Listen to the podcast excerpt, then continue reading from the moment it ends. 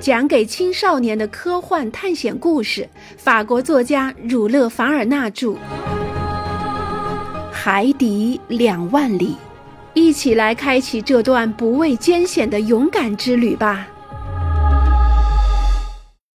他们又重新做了一个连轴和接口，然后再把电缆沉入海底。但几天后，它又断了，而且再也不能从深海中捞上来。但美国人并不泄气，勇敢的塞路斯·菲尔德这项工程的倡导者，冒险投入自己所有的财产，发起了又一次募捐行动。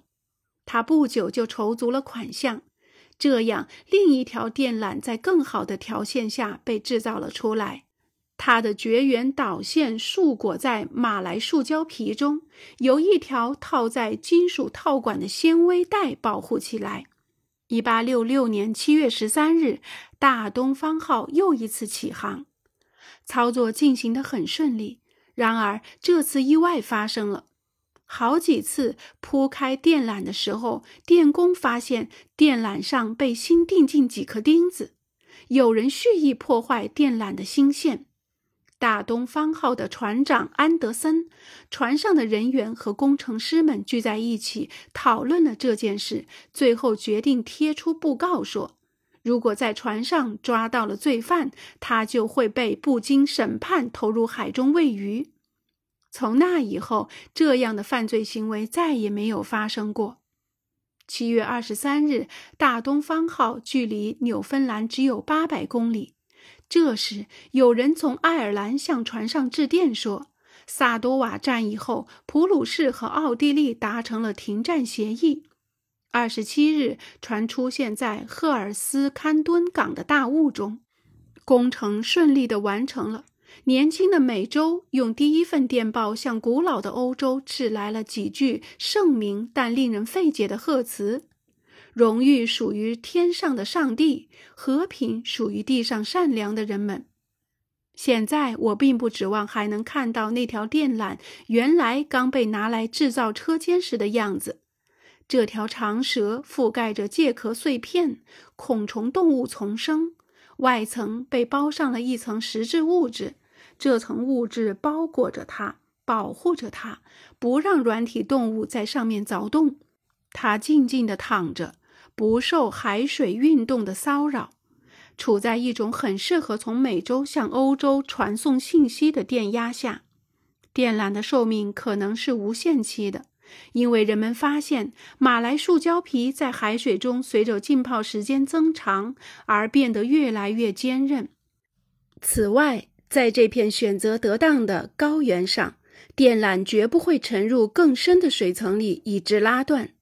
鹦鹉螺号沿着电缆到了海洋最底层，即位于四千四百三十一米的深海。在那里，电缆还是没有出现任何收缩现象。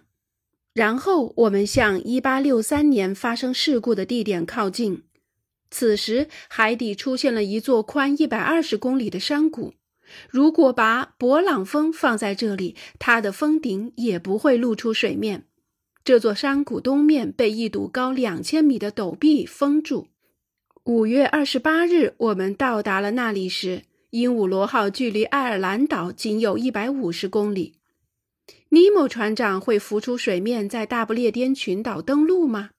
不，令我深感意外的是，他掉头向南朝欧洲海开去。绕过翡翠岛时，有一阵子我望见了克里尔角和法斯特内岛上的航标灯，它照亮了从格拉斯哥或利物浦出来的上千万只轮船的航程。这时，我想起了一个重要的问题：鹦鹉螺号敢不敢驶向芒斯海峡呢？自从我们接近陆地后，尼德兰又出现了，他不停地问我这个问题。怎么回答他呢？尼莫船长还是一直不露面。让加拿大人遥望了美洲海岸后，难道他也想让我望一望法国海岸吗？然而，鹦鹉螺号一直南下。五月三十日，在船右舷，我望见了英格兰岛和索尔林格岛之间的终极岛。如果鹦鹉螺号想进入芒斯海峡，这时它就该直接向东行驶。可他并没有这么做。五月三十一日一整天，鹦鹉螺号一直在海上兜圈子，这使我深感纳闷儿。他似乎在寻找一个不太容易找到的地方。中午，尼莫船长亲自出来测定了方位。他没跟我说话，我觉得他变得比以前更阴沉。谁使他这么忧愁呢？是因为接近了欧洲海岸吗？难道他对被那些抛弃了他的祖国产生了几丝感触吗？那么他有何感想呢？是后悔还是遗憾呢？这种想法在我的脑海中盘踞了很久。然而，我有一种预感，不久偶然的机会会把尼莫船长的秘密泄露出来的。第二天，六月一日，鹦鹉螺号还是老样子。显然，他想尽力找到海底某个确定的地点。尼莫船长就像前天那样出来测定太阳的高度。当时海面很美，晴空万里。在东面八海里处，一艘大汽轮出现在天际边，船帆上没有挂任何旗帜，我无法辨认出它的国籍。在太阳经过子午线的前几分钟。尼莫船长拿着六分仪，十分仔细地观察起来。海上风平浪静，十分有利于他进行观察。鹦鹉螺号一动不动的，不摇晃也不颠簸。这时，我也在平台上。当观测完成时，尼莫船长只吐出这几个字：“就是这里。”他走下嵌板，难道他看到了那艘海轮改变了方向？好像正朝我们开过来吗？这我说不准。我回到客厅，嵌板关上了。我听到储水器里海水发出的呲呲声。鹦鹉螺号开始垂直潜进水中，这时成了绊脚绳的推进器并不能为它提供任何动力。几分钟后，鹦鹉螺号在八百三十米深的地方停在地面上。这时，客厅天花板上的灯都熄灭了，嵌板打开着。透过玻璃窗，我看见了方圆半海里内的海水都被探照灯的灯光照得通明。我看了左舷一眼，除了宁静的海水，什么也没有。右舷呢？海底上有一大堆东西引起了我的注意，这似乎是一堆裹在灰白色介壳糊下的废墟。像裹在雪白外衣下一样，我认真地观察了这堆东西后，认为那是一艘船沉重的船壳，桅杆是折断的，船应该是从前部沉没的。